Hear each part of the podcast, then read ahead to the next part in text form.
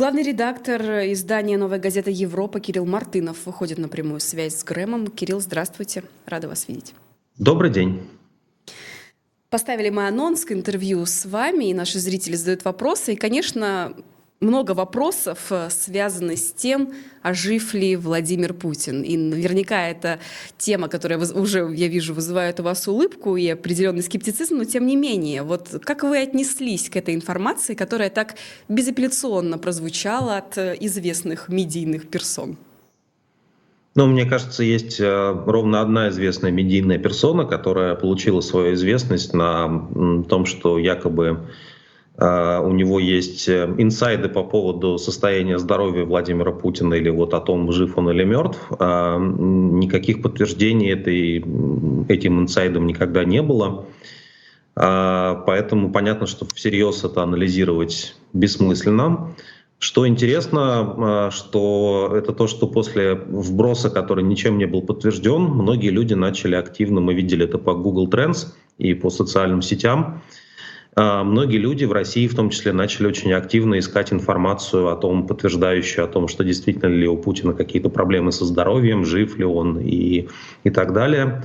И мне кажется, что это показывает настроение в российском обществе, то тот факт, что любая неподтвержденная информация про состояние здоровья диктатора вызывает э, нарастающий интерес. Э, и такой интерес не очень приятен для Кремля, мне кажется, потому что понятно, что все это подсказывает, что люди ждут какой-то развязки. Люди ждут, когда, в общем, вернется нормальная жизнь и связывают э, возвращение нормальной жизни в России с проблемами личного Владимира Путина.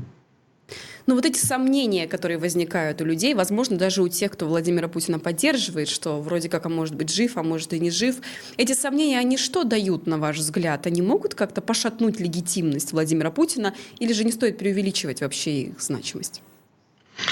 А, мне кажется, что сейчас легитимность это вообще не очень применимая вещь в отношении путинского правления. Путин правит э, по привычке, по инерции, в силу страха, в силу того, что у него нет альтернативы и ей неоткуда взяться, а в силу того, что, наконец, у него есть огромные финансовые ресурсы, которыми он в состоянии время от времени подкупать своих избирателей и вообще граждан России, в частности, да, вкачивая огромные деньги во все, что связано с войной.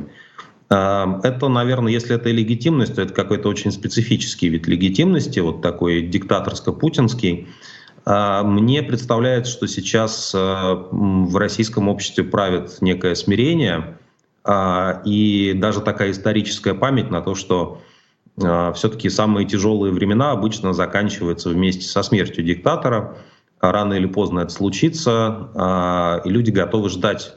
Да, вот ситуация с властью в Российской Федерации, по-моему, завязана просто на ожидание того, когда все это закончится. Люди не готовы а, массово приближать а, этот срок, да, как-то участвовать в каких-то протестах, разумеется.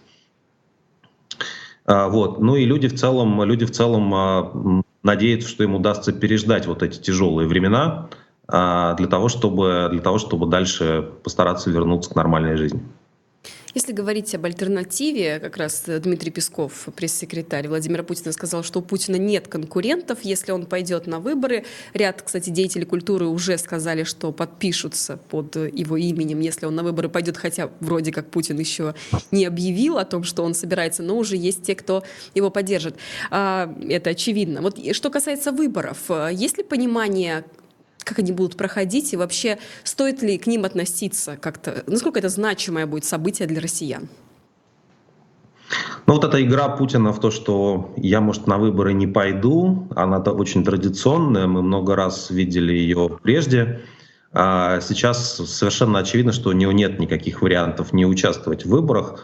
Э, более того, выборы в целом в России превратились в специальную процедуру, подтверждение народной любви персонально к Владимиру Путину. То есть в каком-то смысле слова нет ни выборов, ни других кандидатов. Есть народ и Путин, а выборы — это такое, такая процедура ну, такого странного бракосочетания. Да, как бы Путин вновь женится на России, а, вот, и должен это делать регулярно, чтобы, значит, вот такая серебряная свадьба а, запланирована на весну 24 года. А политологи обычно говорят, что есть хорошие политологи, ученые, говорят, что любые выборы практически даже в диктатурах, даже вот эта странный, странная процедура, которая предложена Владимиром Путиным, любые выборы это все-таки шанс на то, чтобы политические изменения приблизились по меньшей мере. И я думаю, ну то есть и было много примеров диктатур, когда которые, которые решили по каким-то причинам проводить выборы и которые испытывали в ходе этих выборов э, серьезные проблемы, связанные с тем, что вот э, как-то граждане взяли и поступили как-то неправильно. Да. Последний пример — это, конечно, Беларусь 2020 э, года, огромная консолидация людей против Лукашенко — именно выборы стали той точкой, которая ну, привела к нынешней трагедии Беларуси. То есть люди выступили за свободу, но проиграли, потому что Лукашенко был поддержан а, как раз Владимиром Путиным. Я не уверен, что у нас весной 2024 года ждут какие-то динамичные и такие а, важные политические события. Возможно, выборы пройдут очень, очень спокойно и дежурно. Просто будет переназначение Путина на его должность. А, но при этом я склоняюсь к мысли, что все же все же полезно подумать, могут ли эти странные выборы в условиях диктатуры быть использованы российским обществом для того, чтобы заявить свою антивоенную позицию.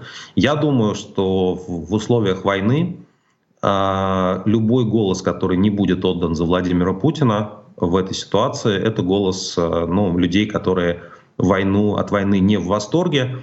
И мы знаем, что на самом деле, ну там со всеми оговорками, мы знаем, что социология постепенно показывает российская, что от Левады-центра, от независимых социологов, что все-таки россияне от войны устают, и уже 66% людей выступают за мирные переговоры и за, за прекращение войны. Они, допустим, не готовы э, рассуждать про судьбу оккупированных территорий, то есть они просто выступают за прекращение огня. Но даже в этих условиях, с учетом всего страха и с учетом э, подавленности российского общества, это очень драматические цифры накануне этой избирательной кампании для Владимира Путина. Если говорить о тех, кто может э, пойти на выборы и быть, в списке рядом с Владимиром Путиным, об этом тоже задают вопросы наши зрители. Вы упомянули Беларусь, и все-таки такая фигура, как Светлана Тихановская, может ли, мы понимаем, что она все-таки случайно появилась в белорусской политике, но тем не менее, в России может ли быть что-то подобное? А, сейчас скорее нет, потому что, ну, в частности, потому что диктаторы учатся друг у друга, и Лукашенко тогда недооценил э, потенциал Тихановской и потенциал ее избирателей. А сейчас поле в российской политике предельно зачищено, и ну, наверное, тот вопрос, который, э, который в администрации президента э, и в Кремле стоит сейчас, это вопрос о том, должен ли на этих выборах участвовать какой-то кандидат, который, в принципе, осторожно выступает за мир а, и против политики войны или нет. И у меня пока нет ощущения, что вот они нашли ответ на этот вопрос, потому что, с одной стороны, им нужно куда-то отправить э, протестное голосование, хотя бы минимально его как-то забрать в безопасную такую коробочку сложить, а, как бы показать, что на самом деле в России процветает плюрализм и демократия. А с другой стороны, такой кандидат, даже очень слабый, он потенциально может быть опасен как раз, потому что антивоенные голоса могут сыграть кумулятивный эффект. То есть если даже меньшинство, но большое меньшинство россиян а, проголосует за антивоенного кандидата, если мы увидим рост от там, нескольких процентов, которые такие кандидаты а, условно из либерального крыла набирали на последних выборах э, до десятков процентов, то, конечно, даже с учетом всех фальсификаций, конечно, это будет тяжелый удар но вот по, по устойчивости диктатуры и по способности диктатуре, диктатуры демонстрировать эту, привлекать к себе эту самую народную а, любовь. Поэтому вот я думаю, что странная активность Бориса Надеждина а, в этом смысле это такой тест как раз этой площадки. Есть ли какой-то безопасный либерал, которого можно вывести в качестве громоотвода, э, в качестве того, чтобы протестировать народное настроение, но так, чтобы ни в коем случае не нарушить сам этот акт народной любви. Что касается партии «Яблоко», как раз в контексте, вот вы упомянули о том, что кандидат, который может осторожно выступать за мир, партия «Яблоко» последовательно выступает за прекращение огня. При этом э, мы недавно читали эти новости о том, что Григорий Явлинский встречался с Владимиром Путиным в Кремле, по крайней мере, пресс-служба партии «Яблоко» тоже подтвердила. Как раз эти новости пришли параллельно с новостью, точнее, с информацией неподтвержденной о том, что Владимира Путина может уже не быть живых. И на ваш взгляд, насколько, какова вообще роль э, Григория Явлинского сегодня и насколько он, стоит ли обращать внимание на его высказывания, на его встречи с Владимиром Путиным? Ну, Явлинский как раз, конечно, в обоими этих относительно безопасных э, демократических политиков находится. У него долгие отношения с действующей российской властью, в смысле просто он как политик сложился задолго до того, когда Путин пришел к власти. В этом его некоторая привилегия до сих пор, что он как бы не человек, который уже вырос, пророс внутри путинской системы, он сохраняет некоторую ну, частичную автономию, а, даже находясь внутри диктатуры. А, я думаю, что он стоит да, сейчас перед сложным выбором, его подталкивают, как и многих других людей а, со схожими взглядами, его подталкивают его сторонники в том, чтобы, чтобы он участвовал в в, более активно в этой президентской кампании и, может быть, действительно баллотировался. А, я думаю, что все же ему уже хватит а, такого политического опыта и ну, чутья, интуиции, чтобы в этом а, постараться не участвовать. И важно, что Яблоко и сам Явлинский очень долго убеждали всех, что его вот эта ночная встреча с Путиным, она не, не носила предвыборный характер, что они это не обсуждали, что он говорил как раз о перемирии. Ну, мы не знаем, что там обсуждалось, конечно, да, но мне кажется, что э, мне кажется, что сейчас э, на фоне уничтоженной российской оппозиции и все еще существующей в легальном поле яблока, э, Явлинский не смог бы консолидировать всех протестных избирателей, потому что все начали бы спорить до бесконечности про природу его президентской кампании, если бы она случилась, да, насколько эта кампания носила носила бы договорной характер. Я думаю, что он сам прекрасно понимает, что это такая довольно патовая ситуация, это такая ловушка диктатуры. И я надеюсь, что он на эти выборы не пойдет. Вы сказали о том, что российская оппозиция, уничтоженная российская оппозиция, имея в виду, вероятно, оппозицию внутри России, но если говорить об оппозиции за рубежом, Насколько она эффективна? Это дискуссия, конечно, которая продолжается, и определенный mm-hmm. раскол в оппозиции, который тоже вызывает интерес и, опять же, ну, какое-то, возможно, даже разочарование у тех, кто как раз хотел бы этой консолидации против э, нынешней власти российской. Mm-hmm. А, я придерживаюсь той точки зрения, что люди, которые находятся в эмиграции, они не являются оппозицией. Оппозиция — это те люди, которые могут бороться за власть э, в демократиях при помощи, при помощи э, выборов, в диктатурах при помощи ну, какого-то, каких-то дворцовых переворотов, интриг и, значит, прочих, э, прочих перетягиваний ресурсов на себя, иммиграция э, играет важную моральную роль, э, медийную роль, но иммиграция на сегодняшний день э, в России бороться за власть не может.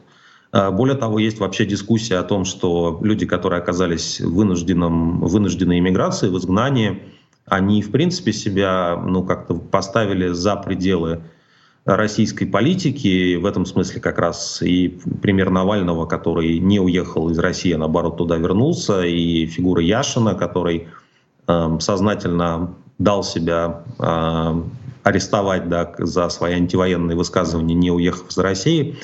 А, это фигуры тех людей, которые все-таки стараются быть российскими политиками, даже если сейчас это выглядит как э, ну, э, фигура политзаключенного.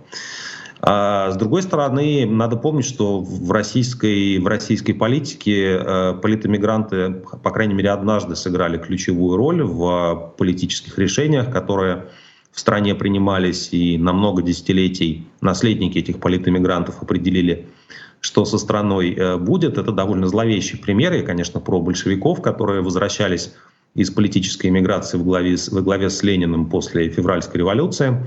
А, совершенно не, это не означает, что да, все любые иммигранты, они вот похожи на, именно на большевиков. Аналогия здесь именно в том, что а, политическая иммиграция умеет возвращаться, и мы это знаем на примере российской истории. С какими ценностями политическая иммиграция может возвращаться и будут ли для этого созданы какие-то условия, это вопрос, вопрос открытый. Я бы сейчас, наверное, вот на сегодняшний день, да, на, по состоянию на конец 2023 года, я просто не преувеличивал бы влияние политической иммиграции на те процессы, которые внутри России могут э, протекать. Потому что пока, пока путинизм достаточно силен, пока у них, у них не кончились э, ресурсы, деньги и здоровье, например, э, политической иммиграции важно сохранить себя в первую очередь, сохранить своих сторонников э, и уже как бы строить какие-то планы на будущее. Э, будут ли они реализованы, но вопрос открытый.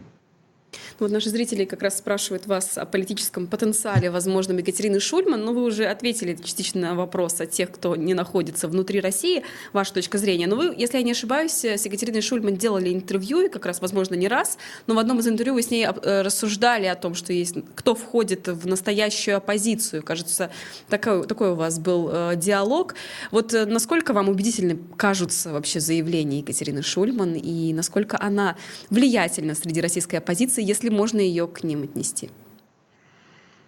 А, ну, Шульман, безусловно, влиятельный эксперт, комментатор и политолог, и человек с огромной аудиторией, которая, которая очень любит э, и, в общем, заслуженно любит Шульман.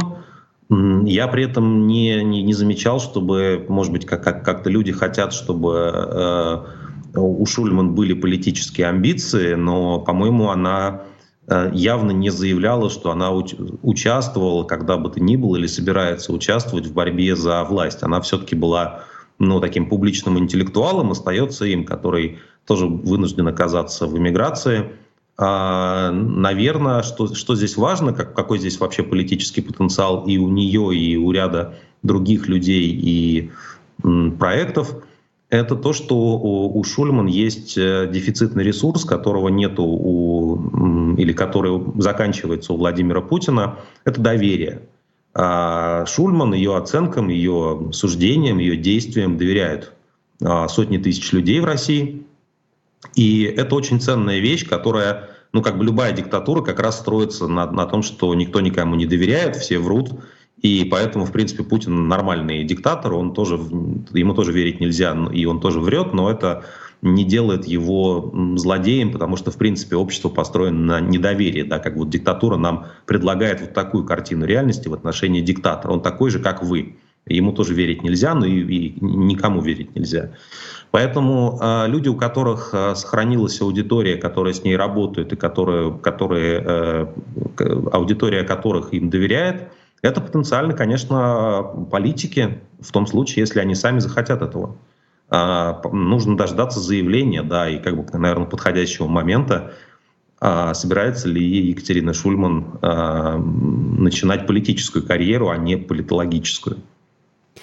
Тут такая дискуссия у нас э, как раз в комментариях к анонсу интервью с вами по поводу Алексея Венедиктова. Я тоже хотела вас э, спросить угу. о нем, но как раз об этом спрашивают, а кто-то другой отвечает, что Кирилл Мартынов не ответит э, откровенно, так как друг Венедиктова. Насколько вы готовы об Алексее Венедиктове говорить непредвзято, если у вас есть действительно с ним дружеские отношения?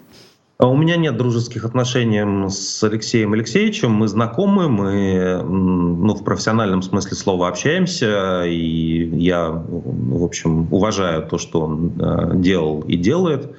Э, могу его критиковать и критикую за отдельные его решения. И, конечно, дистанционное голосование — это была ошибка. В общем, мы об этом много писали и много спорили тогда, когда это был 20 21 год. Э, но я не очень вообще люблю про, знаете, говорить про, про персоны. Э, да, то есть это как-то... В принципе, в этом смысле мне даже как-то про Путина всегда неловко высказываться, хотя вот мы уж точно не друзья, э, потому что все-таки хочется больше говорить про смыслы, чем про, про личности. Вот если о смыслах говорить, и как раз уже не отходя от персоны Венедиктова, все же был вброс о том, что Алексей Венедиктов якобы может участвовать в выборах, э, о которых мы с вами говорили, предстоящих mm-hmm. в России. Как вам кажется, для чего это делают? И имеет ли это по собой какие-то основания?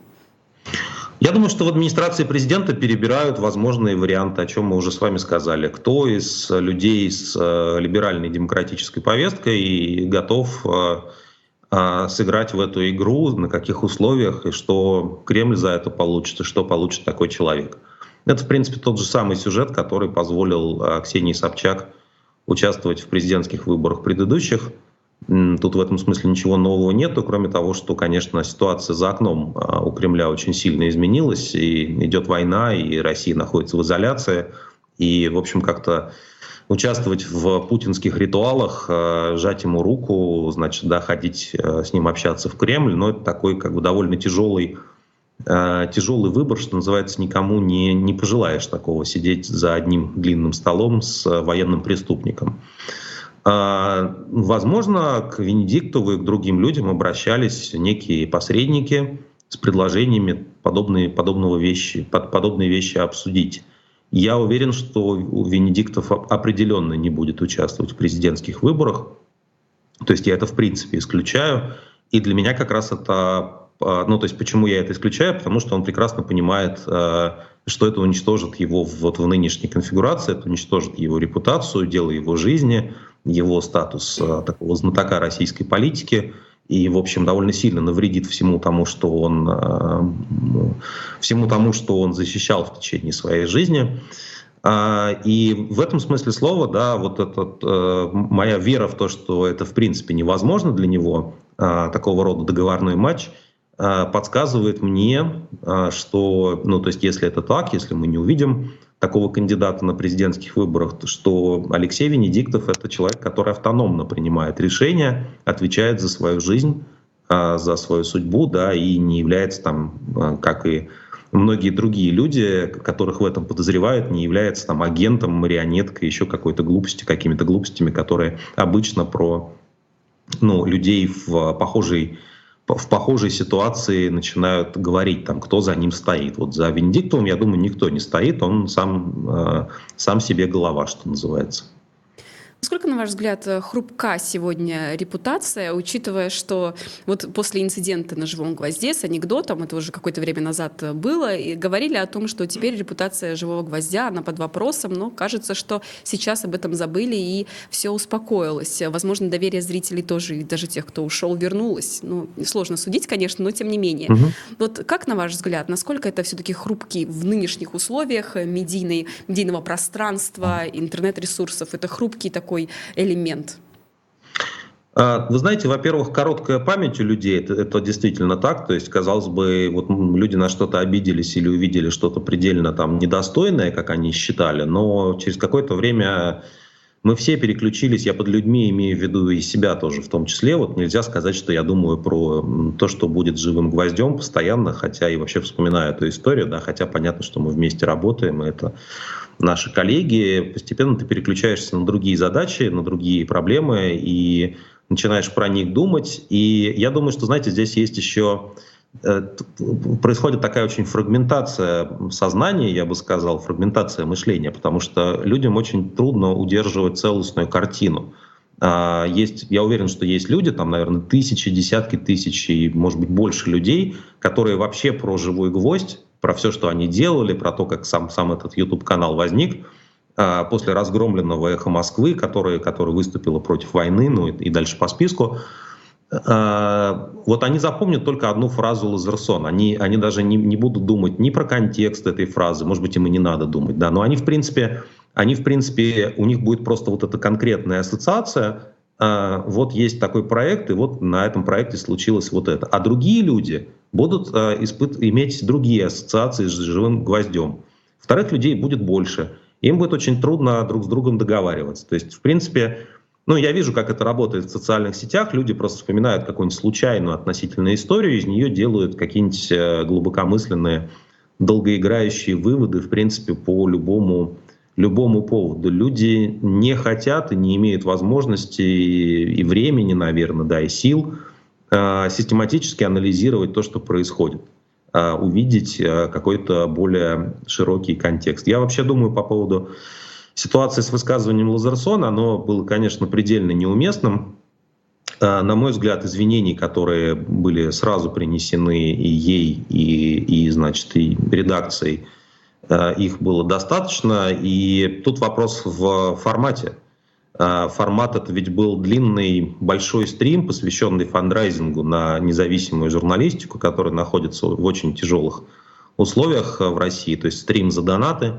И ведущим, в принципе, предложили вот быть такими, ну, такими э, конферансье как бы такими, да, то есть им нужно было сделать веселый стрим, чтобы всем было весело, интересно, приглашать туда гостей и собрать донатов, чтобы, донаты, чтобы у людей была возможность, там, у живого гвоздя была возможность работать, а у журналистов получать зарплату. Это очень, это довольно непривычный формат для журналистов, и он изначально был вот в таком э, ключе, там было много разных попыток шутить и каких-то неловких ситуаций в течение этого стрима. Но в итоге вот в истории, что называется, остался э, один анекдот, который Лазерсон рассказывал как пример плохого анекдота, который никто не должен рассказывать. Если, если мы посмотрим на ну, на, собственно говоря, на то, что произошло несколькими минутами раньше в эфире до того, как эта фраза вот у нее появилась. Спрашивают наши зрители о том, как живет сейчас новая газета Европа или как выживает. Вот как лучше сформулировать этот вопрос? А, да, в принципе, и живем, и выживаем. А, очень журналистам очень тяжело, особенно молодым людям. А, я, если честно, не ожидал, что люди настолько, что коллеги настолько в тяжелом положении находятся психологическом. Ну, можете себе представить, да, вот мы все, в общем, наверное, не, не, у нас у всех не очень веселое настроение, а представьте себе, что вам 25 лет и что вы полтора года занимаетесь только тем, что э, читаете, собираете информацию и пишете истории, новости про войну. Да, и, вы, и как бы в этом нет ни надежды, ни просвета никакого, ни будущего, ни понимания, понимания, ни вознаграждения какого-то серьезного нету, потому что большая часть людей в нашей нежелательной организации работает анонимно, да, потому что, ну, в общем, опасно называть свои имена. А вот люди в таком, мои коллеги в таком режиме работают, и хочется им помочь. На самом деле, хочу, наверное, обращаясь к зрителям, сказать, что если вы будете чаще вспоминать про работу журналистов и говорить, что она для вас важна, то все-таки это будет чуть легче. А именно вот такая психологическая, я бы даже сказал, дружеская помощь нужна и нам, и всем остальным. Ну, а если говорить, вы сказали о том, что анонимно некоторые работают журналисты, это обусловлено, вероятно, вопросами безопасности или почему это так? Какое-то время назад а, была история, очередная, точнее, история рассказа о том, о возможном отравлении российских э, журналистов э, за рубежом, угу. и до конца это подтвердить, наверное, трудно, но тем не менее очень много есть э, таких косвенных доказательств этого. Боятся ну, вот... ли этого? Я приведу просто другой пример, хотя об этом тоже, наверное, стоит сказать, про, про угрозы за рубежом. А, вот есть одна молодая журналистка, она не в «Новой газете Европы» работает, но мы тоже, в общем, общаемся.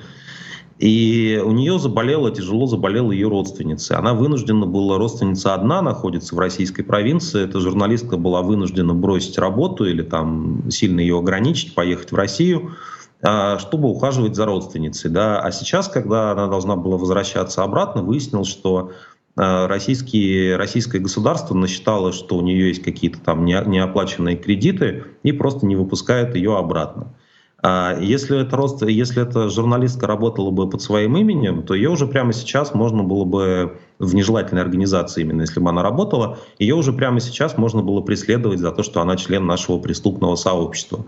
И перспективы подобных ситуаций, да, есть журналистское радио «Свобода», это публичная история, на, которая поехала тоже по вопросам, связанным с семьей в России. Ее там арестовали за то, что она не выполняет обязанности на агента, сама на себя не заявила. А, в общем, все то, что связано с перспективами возвращения в Россию, даже временного, просто очень опасно а ты, ты мы, мы сюда не привезли наших родственников в, в Европу, да, и у нас нет такой возможности ни, ни финансовой, ни там, медицинской, ни, ни визовой. Это означает, что люди ездят к своим родственникам. А это означает, что российское государство может брать их как заложников.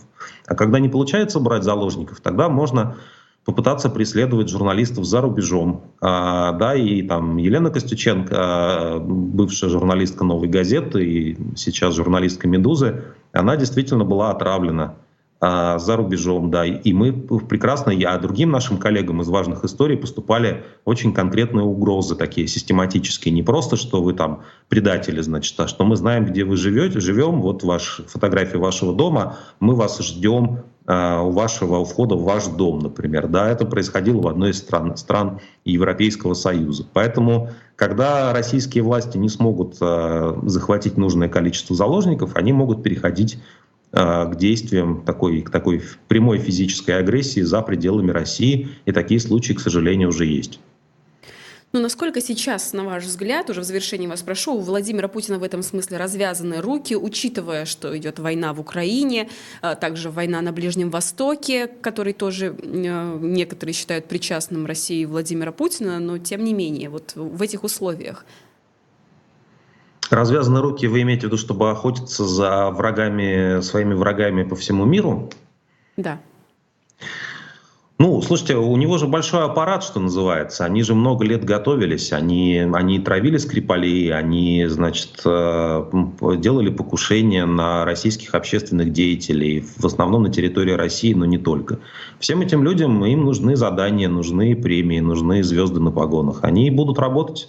Вот. То есть это в каком-то смысле слова неизбежный процесс, когда диктатура объявляет э, всех, кто там выступает против нее и против войны, врагами, а дальше наращивает аппарат э, репрессивный, который э, может работать не только на территории Российской Федерации. Эти люди, эти люди не поедут воевать в Палестину или, или не поедут воевать в Украину. У них есть интересные задачи, связанные с преследованием критиков Владимира Путина. Также спрашивают наши зрители о том, как дела у Дмитрия Муратова в контексте того, что он временно перестал исполнять обязанности главного редактора «Новой газеты». Все-таки сейчас насколько удается Дмитрию Муратову защищать, опять же, журналистов, находясь внутри России, насколько мы понимаем?